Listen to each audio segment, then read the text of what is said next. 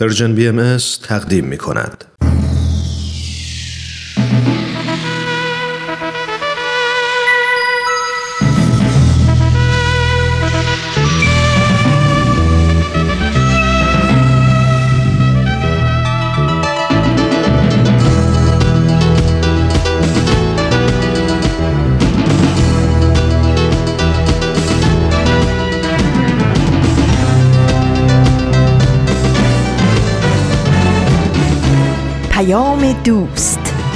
برنامه ای برای تفاهم و پیوند دلها.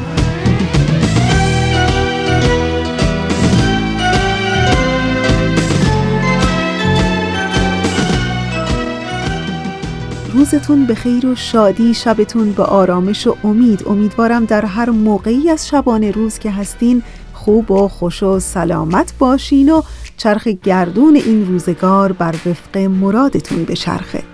امروز هم به استدیوی رادیو پیام دوست خیلی خوش آمدین. من فریال هستم از استدیوی رادیو پیام دوست و در اجرای برنامه رادیوی امروز همراه با شما.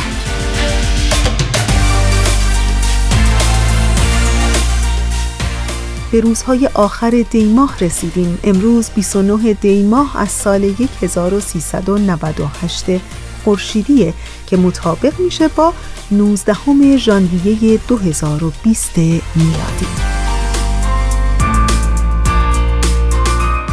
مجموعه برنامه 100 پرسش 100 پاسخ سر آشکار و کاوشی در تعصب بخش های برنامه امروز شماست که امیدوارم از شنیدن اون لذت ببرید.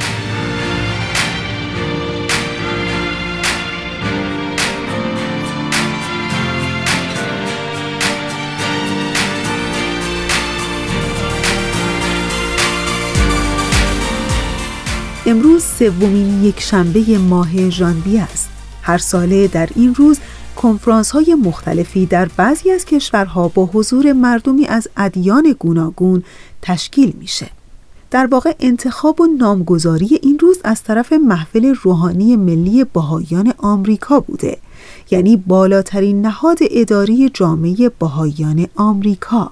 تا هر ساله با برگزاری مجامعی از پیروان و ادیان گوناگون به همه یادآوری کنه که قبل از اینکه هر کدوم از ما به چه زبونی نیایش می‌کنیم چه تجربه های عرفانی و روحانی رو در زندگیمون حس می‌کنیم و به کدوم طرف دست به دعا برمیداریم و نیایش می‌کنیم قبل از همه اینها ما انسانیم و فقط با عینک های متفاوتی حقیقت رو می‌بینیم. عینکی که می‌تونه همون دین و باور و اعتقاد ما باشه که در اصل و کنهش همه یکی هستند و یک هدف مشترک دارند. هدفی چون ایجاد مهر و محبت و صلح در بین ابناع نوع بشر و اگر هدفی غیر از این در میون باشه طبق یکی از تعالیم اجتماعی آین بهایی بیدینی یقینا بهتره.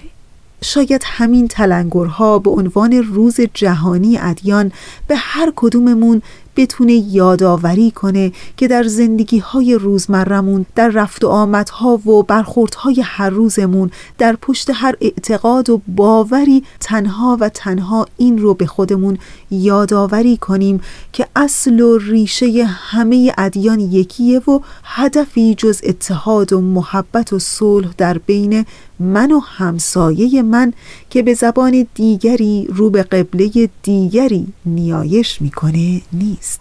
و روز جهانی ادیان یه تلنگری باشه به همه ما که همه بار یک داریم و برگ یک شاخسار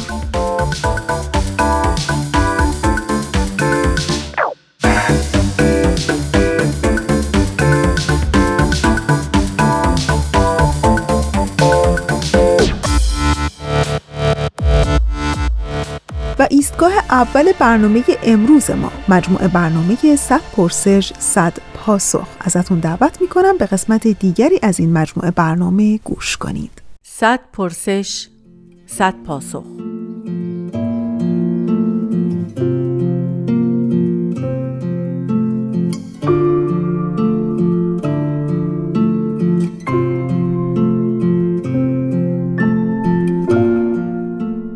پرسش پنجاهم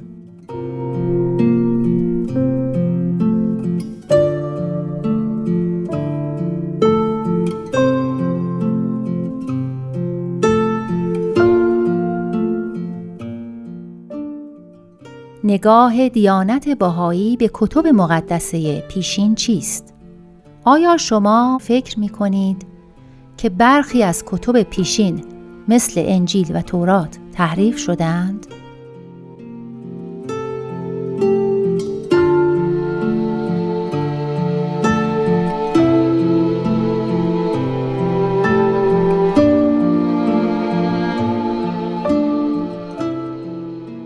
روزتون بخیر وحید خورسندی هستم نگاه ما به کتب مقدسه پیشین نگاهی است که در آن قدرت و عظمت الهیه را هم محفوظ می‌داریم و هم عقل و منطقی بودن مجازات و مکافات را. یعنی قبول می‌کنیم که نمی شود که انسان کسی را مجازات بکند وقتی که به او اطلاع نداده است که چه امری بد است و چه امری خوب. حضرت بهاءالله در کتاب ایقان شاه کلید بشارات کتب مقدسه را دادند و توضیح دادند که این بشارات چگونه با مفاهیم روحانی خود کاملا اتفاق افتاده و هیچ کدامشان بلا تحقق نمانده است. و به این ترتیب ایمان به دیانت جدید مستلزم انکار ادیان گذشته نیست. اما از لحاظ دیگر در فاصله 600 ساله بین ظهور حضرت مسیح تا حضرت محمد. با توجه به شهادت حضرت مسیح پس مسیحیان قرار بود چه چیزی را اجرا بکنند که رستگار باشند؟ آیا این از عدالت الهی دور نیست که پیامبرش از میان مردم رفته باشد و کتابش هم تغییر کرده باشد و بعد افراد به چه چیزی معاخذند در فاصله بین حضرت موسی تا حضرت مسیح چطور؟ می‌گوییم یا مسلمین همه معتقدند که قرآن تحریف نشده. بسیار خوب. آیا اگر انجیل و تورات تحریف شده باشد و این تحریف قبل از انجام ظهور دیانت اسلام باشد مسیحیان و یهودیان به چه جهت باید مورد مجازات واقع شوند؟ آنها که مطلبی برای اجرا نداشتند.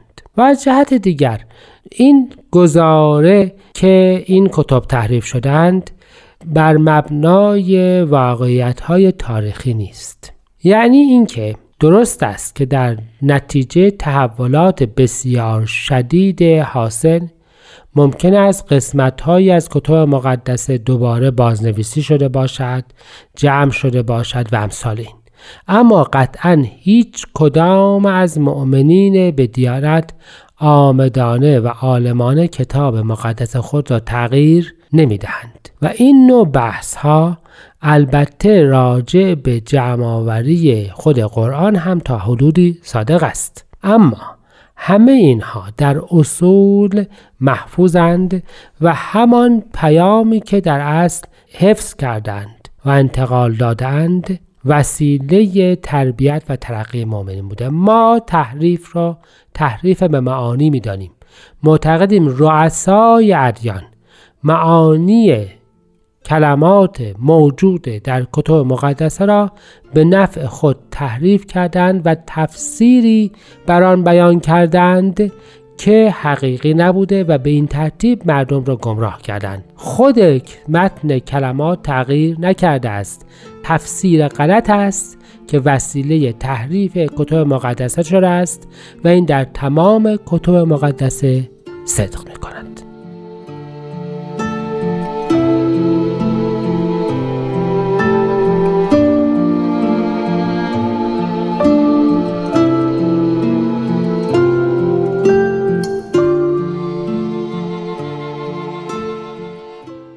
دوستان خوب ما اونچه که شنیدید قسمت دیگری بود از مجموعه برنامه 100 پرسش 100 پاسخ. در همین ابتدای برنامه می‌خوام باز هم یادآوری کنم که مبادا یادتون بره که ما دوست داریم بیشتر صدای شما رو بشنویم. پس با ما خیلی بیشتر از قبل در ارتباط باشید.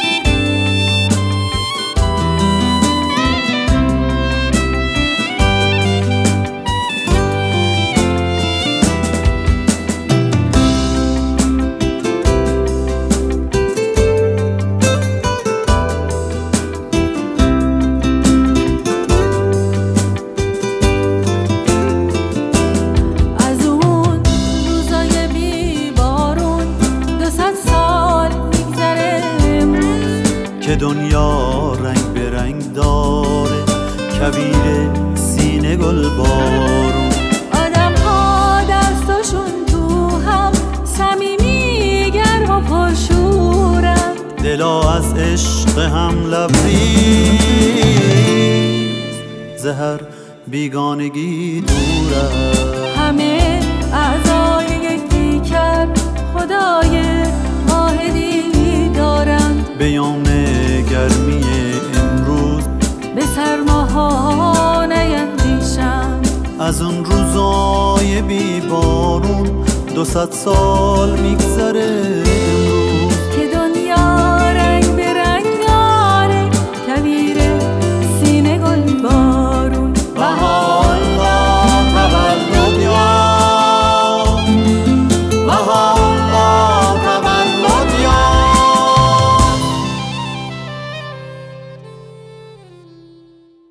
مجموعه برنامه سر آشکار. درسته. رسیدیم به این مجموعه برنامه در ایستگاه دوم. در این لحظه از برنامه از اتاق فرمان هم علامت میدن. قسمت دیگری از این مجموعه برنامه براتون آماده پخش شده. ازتون دعوت می‌کنم به قسمت دیگری از این مجموعه برنامه گوش کنید.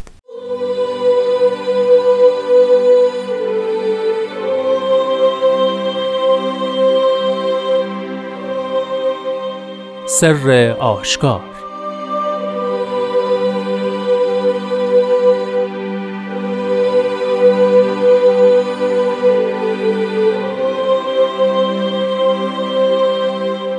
ای پسر انصاف کدام عاشق که جز در وطن معشوق محل گیرد و کدام طالب که بی مطلوب راحت جوید؟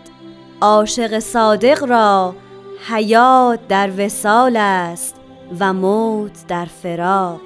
صدرشان از صبر خالی و قلوبشان از استبار مقدس.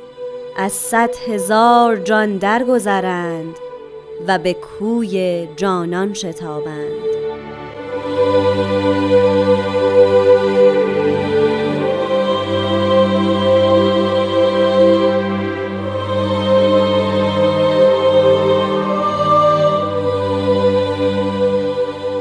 دوستان عزیز شنوندگان محترم وقت شما به خیر اینجا رادیو پیام دوسته این قسمت دیگه ای از مجموعه سر آشکار مجموعه که توسط یکی از تهیه کنندگان خوب رادیو پارسا فنایان تدارک دیده میشه و تقدیم شما میشه.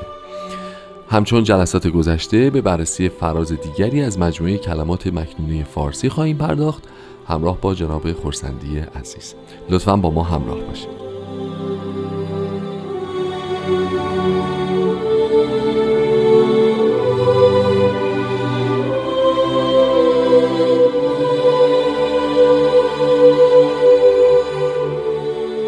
جناب خورسندی وقتتون بخیر. خیلی ممنون که وقت دادید و این جلسه هم ما این فرصت رو پیدا کردیم که خدمت شما باشیم خیلی ممنونم که این افتخار رو دارم که امکان زیارت کلمات مکنونه رو با شما دارم. قربونتون برم خیلی متشکر. خب ما اگه ایزه بودین رسیدیم به چهارمین فراز از مجموعه کلمات مبارکه مکنونه فارسی و اولین سوال رو اگه ایزه بودید از خود شروع این فراز بپرسم من ای پسر انصاف. در واقع ما جلسه گذشته یه توضیحات مختصری یا جلسات پیش حتی.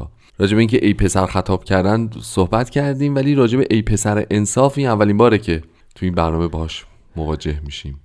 میشه یه مقدار راجع به اهمیت انصاف و اینکه ما باید چگونه افرادی باشیم که لایق ای پسر انصاف باشیم بفرمایید برامون. انصاف یکی از کلمات بسیار تکرار شونده در کلمات مبارکه مکنونه است. بله. در کلمات مبارکه مکنونه عربی می‌فهمند که محبوب ترین همه اشیا نزد وجود مبارکشان انصاف, انصاف. است. و در ایقان مبارک هم از افراد انصاف می‌خواهند.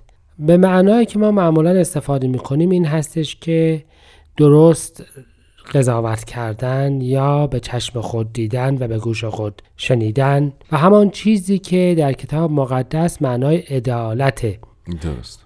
حالا بحث طولانی است در کتاب مقدس و در از پروتستان ها این رو مطرح کردند که افراد مؤمن میشن و عادلند عادل شمرده میشند یعنی انصاف داشتن فرع ایمان و چیزی که معمولا ماها متوجه میشیم از بیرون که افراد اول منصفن بعد مؤمن میشن.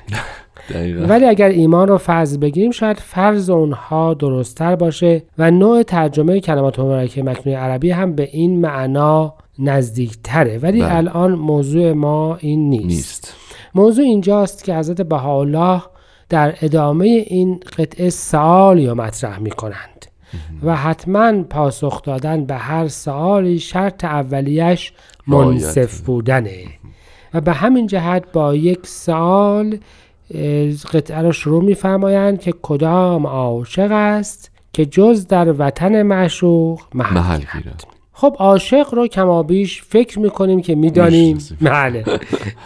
و می‌شناسیم که یعنی کسی که چیزی رو دوست داره. اما وطن از کلماتی است که یک سابقه طولانی و یک معنای موسعی دارد. درسته. معنای جدیدش را همه با اون آشناییم. یعنی اینکه سرزمینی که اه، کشور حساب میشه و درسته. شاید این معنا البته جدید به معنای ما هم نباشه. حدیث حضرت رسول اکرم هست که حب الوطن. بله. اما در ادب فارسی و در عرفان فارسی وطن معنای این سرزمین مادی خاکی رو نمیده. یعنی این محدوده جغرافیایی رو شامل نمیشه. نیست. یه سیطره دیگه ای رو در واقع مد نظر. بله. حتما این شعر رو شما هم شنیدید. این وطن مصر و عراق و شام نیست. این وطن جایی است کان را نام نیست.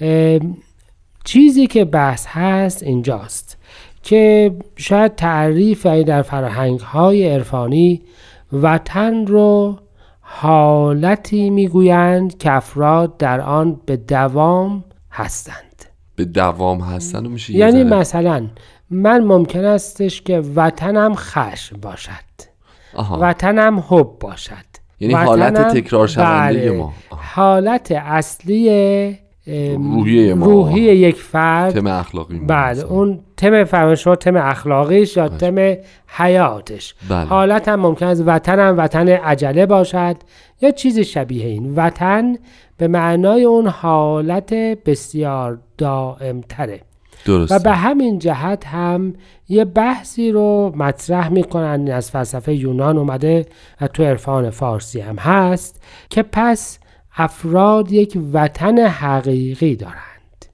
یعنی قرار هستش که در یک حالتی قرار بگیرند که اون حالت محبوب است و حقیقتا برای رسیدن به اون حالت خلق شدند پس هر کسی به وطن خودش می رود و به همین جهت حتی این حدیثی که من الان عرض کردم حب الوطن رو تعبیر می کنند که دوست داشتن وطن حقیقی نشانه از ایمان است. ایمان. یعنی با ایمان انسان سعی می کند برود به سمت آنچه که باید باشد درسته خب ما باید الان اینجا اینو بپرسیم که کدام عاشق که جز در وطن مش یعنی زندگی کردن در حال و هوای یعنی عاشق بودن باید به قول اینجا یا ست از دیفالت زندگیشون باشه. عاشق بودن باید وطن کلی باشه؟ وطن به قول من پای ما باشه یا نه؟ نه. وطن معشوق. یعنی به همان حالی که محبوب ما هست باید سعی بکنیم که ما هم شبیه او بشویم. آها کنایه از این نمی‌تونیم تصویر بکنیم که چون می‌خوایم که همواره حال معشوق رو در درک بکنیم برای ما بس عاشق باشیم که بتونیم عاشق هستیم و در وطن معشوق محل, محل می‌خوایم. بگیریم. حضرت عبدالبها در دلائل روزه گرفتن میفرمایند که این افراد عاشقان مظاهر الهیند بله. و چون مظاهر الهیه در ایامی که نزول آیات می‌شد امکان و علاقه به اکل و شرب نداشتند بله. پس بر متابعانشون هم لازم هست که به خاطر این محبت حالت اونها را در زندگیشان تکرار بکنند و این یکی از حکمتهای سیام است. بله. ببین این همین میشه یعنی در وطن معشوق محل محل. بگیرن یا به طور خلاصه تر نمی شود که حالا جای دیگر هست که در دست جغدان ارز محبوب شما گرفتار است بله، بله. و شما در کمال راحت در عرض غفلت اقامت نموده بله. یعنی در همون حالتی که او هست. پس به این معنا سوال یا تقاضای انصاف در این است که آیا می شود کسی عاشق کسی باشد و بخواهد در حالتی جز در حالت او باشد؟ و جواب البته. منفی است.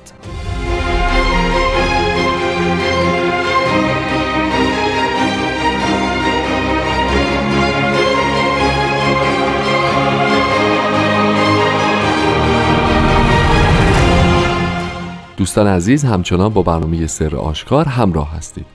جناب خورسندی ما تو این فراز چهارم جلوتر که میریم می‌رسیم به این عبارت که عاشق صادق را حیات در وسال است و موت در فراق.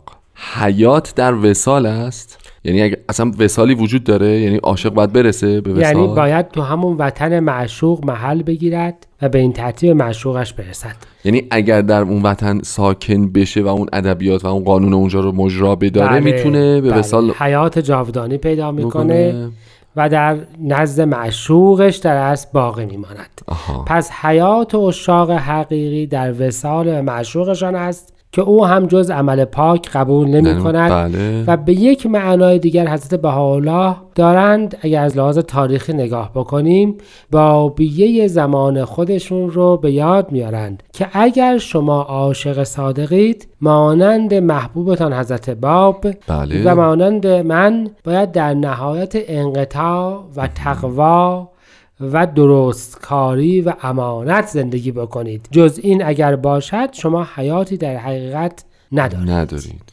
پس به این ترتیب حیاتشان در وسال است و موت موتشان در, در فراق.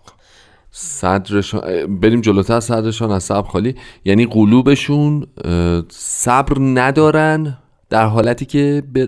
صبر ندارن که برسن به معشوق. بله، به یعنی. وصف داره می‌کنه حال اون عاشق واقعی رو. یعنی ابدا تردد و معطلی و اینکه حالا فردا این کار رو انجام میدم در تخلق به اخلاقی که اون رو شبیه محبوب خودش می‌کنه نداره.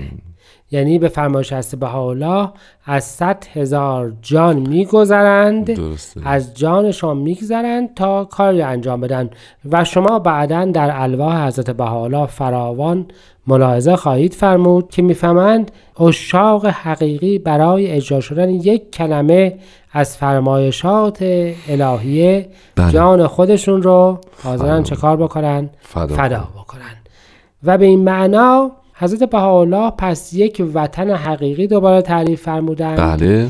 که افراد باید به سمت اون بشتابند. بدون معطلی بدون صبر بدون بهانه بدون تعلیق درسته؟ بله. و از جهت دیگر اگر یادمون باشه بله. که من قبلا عرض کردم که گروهی داشتن می‌گفتند که خیلی دیرتر شاید دو هزار سال بعد ظهوری پیدا میشه. صحیح. و برای همین حالا هی صبر بکنیم و معطل باشیم و منتظر باشیم. این قطعه اشاره به اون هم داره که اشاق حقیقی صبر مترصد پیدا شدن ندای محبوبند. مثل مولا حسین مثل امثال این به محض اینکه ندایی ندای حتی شنیدن نشنیده به دنبالش بله. هستن. چه برسد به اینکه ندایی بشنوند به همین جهت در این قطعه تخلق یا رفتاری مشابه رفتار محبوب رو پایه اثبات ادعای عشق و محبت حقیقی قرار می دهند و این فرمایش مبارک بعدها به یکی از اصول اساسی اخلاقی بهایی تبدیل می شود که بهایی را به صفت شناسند. و اون صفات صفاتی است که به فرمایش هست بهاءالله خود حق به آن عامل بوده و بله. همه را هم به اون امر کرده. درسته. خب گرچه دقایق پایانی برنامه است ولی باید اشاره کرد حتما که خیلی کار سختیه. یعنی این عاشقی یه جورایی با بقیه عاشقی ها خیلی فاصله داره و خیلی سخته ولی یه امتیازی داره و اونم اینه که شاید جز معدود مواردی که اشاره می‌کنم می‌رسی ولی و می‌تونی به اون وسال بله، در بیایی بله. یعنی یعنی تو وقتی که رفتار درست می‌کنی در وطن معشوقی و. به وسال اون فائزی درسته درسته. خب خیلی همالی خیلی ممنونم آقای خورسندی. خسته نباشید. مرسی از محبتتون. از شما شنوندگان عزیزم تشکر می‌کنم. به خاطر همراهیتون یادآوری می‌کنم که اگر هر کدوم از اپلیکیشن های پادکست رو روی گوشی تلفن همراهتون نصب بکنید مجموعه برنامه های Persian BMS رو می‌تونید برای اون دسته بندی شده و طبقه بندی شده بشنوید. از جمله همین برنامه سر آشکار. ممنون که ما رو از نظرات خودتون مطلع می‌کنید. به عنوان حسن ختام برنامه ازتون دعوت می‌کنم که به همین قطعه از فرازهای کلمات مکنونه به یک اجرای موسیقایی متفاوتش گوش بدید. متشکرم و خدا نگهدار.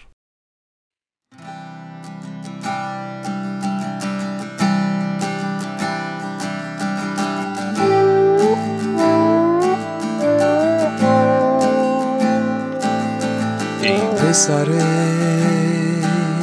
انسان.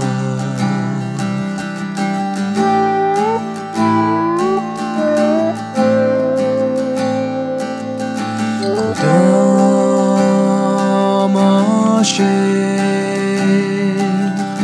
که جز در وطن معشوق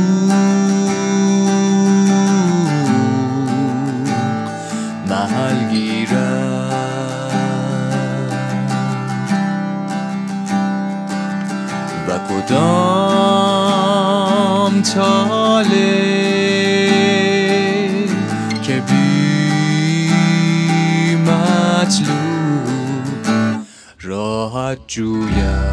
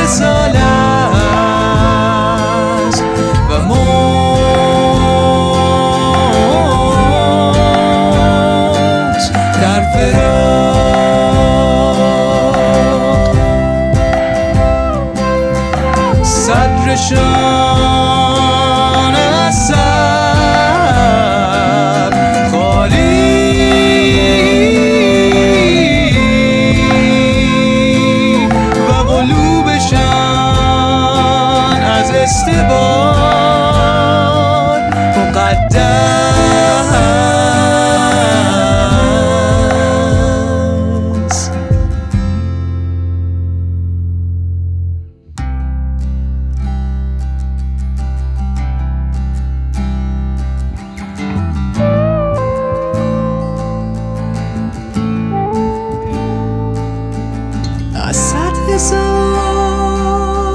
جان درگذرند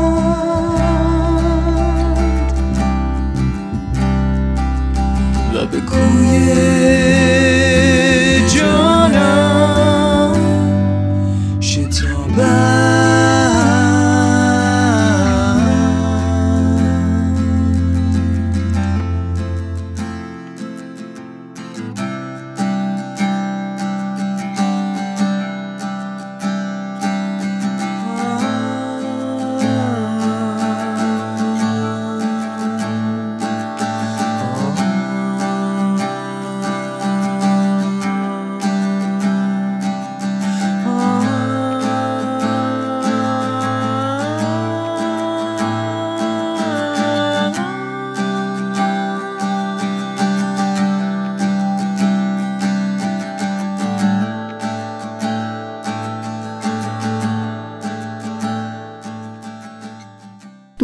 خوب ما. اونچه که شنیدید قسمت دیگری بود از مجموعه برنامه سر آشکار که امیدوارم از شنیدن اون لذت برده باشید.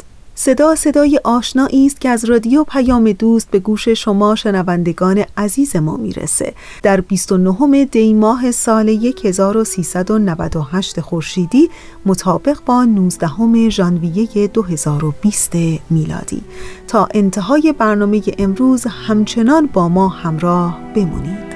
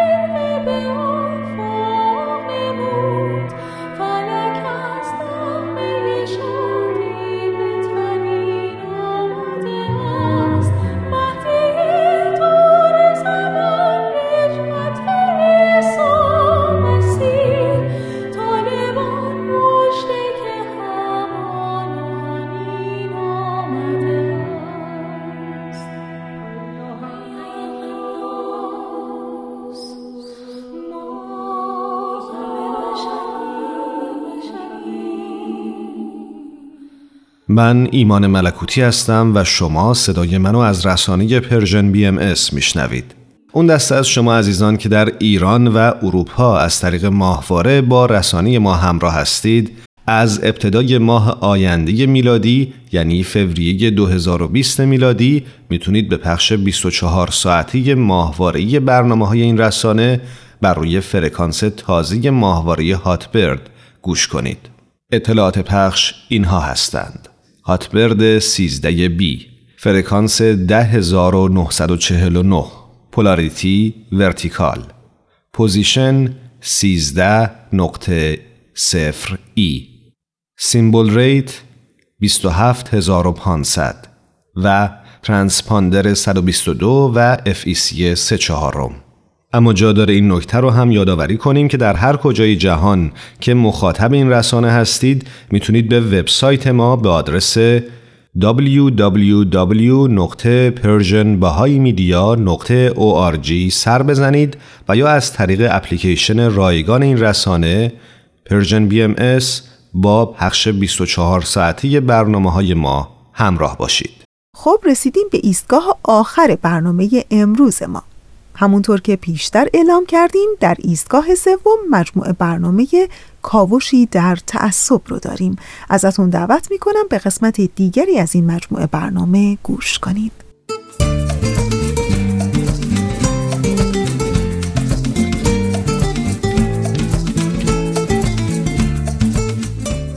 کاوشی در تعصب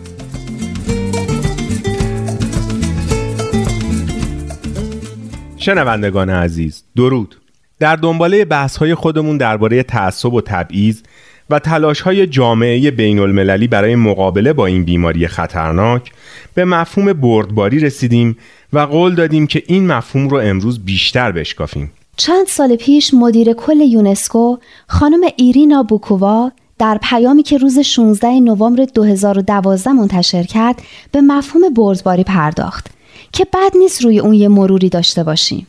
خانم بوکووا در این اعلامیه میگه که به علت سرعت تغییراتی که در جهان شاهد اون هستیم و به علت اینکه جوامع ما روز به روز متنوعتر شدن ضرورت وجود بردباری چند برابر شده درسته اینطور که خانم بوکووا میگه بیشتر شدن ارتباطات و اینکه محلی ها و ملی ها فقط با کلیک یه رایانه با جهانی ها فاصله دارن امکان تنش و سوء تفاهم رو هم بیشتر کرده و خطرات جدی رو به بار آورده این امکانات فرصتهایی رو برای کسایی فراهم کرده که به دنبال جدایی و عمیقتر شدن فاصله بین آدما هستند. اینه که جامعه ها به شکل جدید و غیر قابل پیش بینی آسیب پذیر شدن. توی این بیانیه خانم بوکووا سعی می‌کنه مفهوم بردباری رو توضیح بده و روشن کنه. اما بردباری کلمه ایه که برداشت ها و در واقع سوء برداشت های زیادی دربارش هست. درسته. خیلی ها بردباری رو به معنای بیتفاوتی می‌دونن. اما بردباری بیتفاوتی نسبت به دیگران نیست. همونطور که به معنی پذیرش کامل همه اعتقادات و رفتارهای دیگران هم نیست.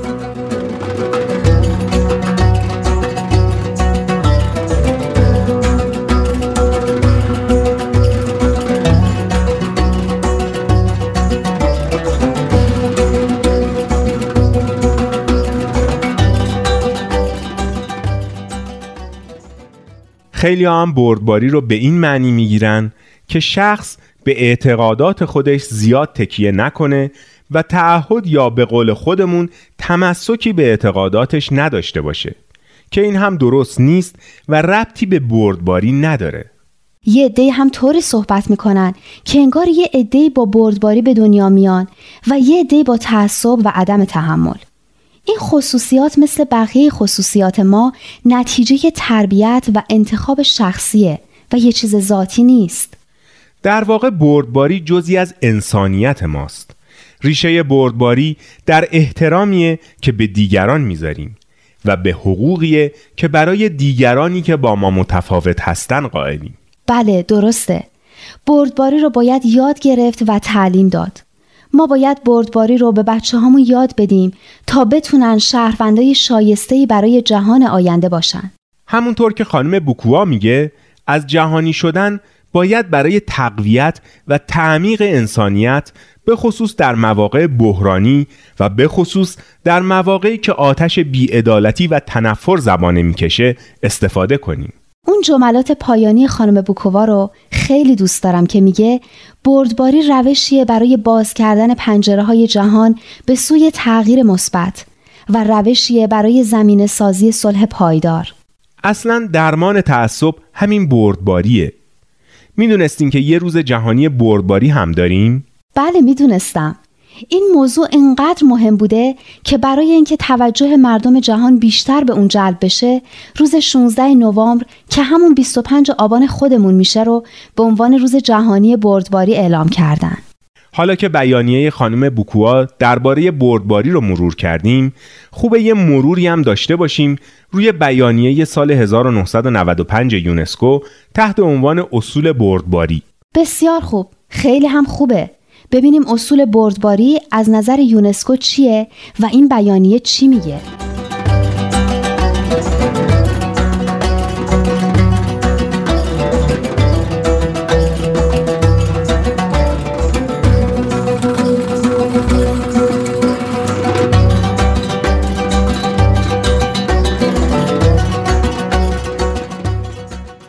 قبل از هر چیز در مقدمه این بیانیه اومده که موج فزاینده عدم بردباری، خشونت، تروریسم، بیگانه حراسی، ملیگرایی تهاجمی، نجات پرستی، یهودی ستیزی، محروم سازی، تضعیف و تبعیضی که بر علیه اقلیت‌های ملی، قومی، مذهبی و زبانی، پناهندگان، کارگران مهاجر، مهاجرین و گروه های آسیب پذیر درون جوامع و همچنین خشونت و ارعابی که بر علیه کسانی اعمال میشه که از حق آزادی عقیده و آزادی بیان خود استفاده می‌کنن تهدیدی نسبت به استقرار صلح و دموکراسی در سطح ملی و بین المللی و مانعی در راه ترقی و پیشرفت. به این هم اشاره شده که همه اعضای یونسکو مسئولن که احترام به حقوق بشر و آزادی های اساسی رو بدون هیچ گونه تبعیضی از نظر نژاد، جنسیت، زبان، ملیت، دین یا معلولیت ترویج و تشویق کنند و با عدم بردباری و تعصب مبارزه کنند. اینطور که این بیانیه میگه بردباری نه فقط یه اصل قابل احترامه بلکه چیزیه که لازمه صلح و توسعه اقتصادی و اجتماعی همه ملت هاست. میشه اینطور نتیجه گرفت که تعصب و تبعیض ظلمی نیست که فقط نسبت به یه اقلیتی از جامعه اعمال کنیم. در واقع ظلمیه نسبت به همه جامعه که شامل خودمون هم میشه. و حتی ظلمیه نسبت به نسلهای آینده که باید عواقب اعمال تعصبآمیز امروز ما رو تحمل کنن و از صلح و پیشرفت محروم بمونن. این بحث رو هفته آینده ادامه میدیم تا اون موقع و گفتگوی دیگه بدرود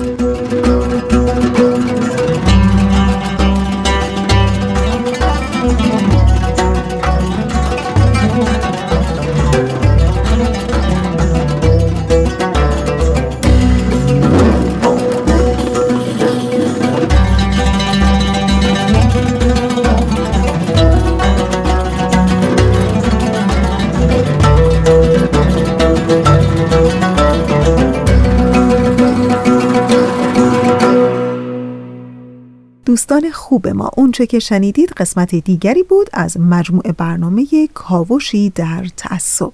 خب امیدوارم که روز خیلی خوبی رو تا به این ساعت پشت سر گذاشته باشین و همین امروز اون چرا که با تمام وجودتون دوست دارین انجام بدین و در هر قدم امروزتون در هر کار و تصمیم کوچیک و بزرگتون مهر و عشق و صفا حضور داشته باشه.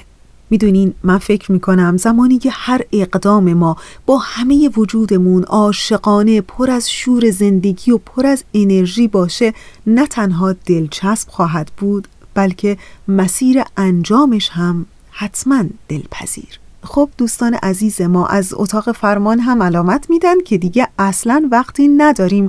فقط چند ثانیه اون هم باید بگم که تشکر می‌کنم از همکار بسیار عزیزم پریسا برای تنظیم این برنامه و دلی شاد سفره پربرکت و عاقبتی به خیر برای همه شما آرزو می‌کنم.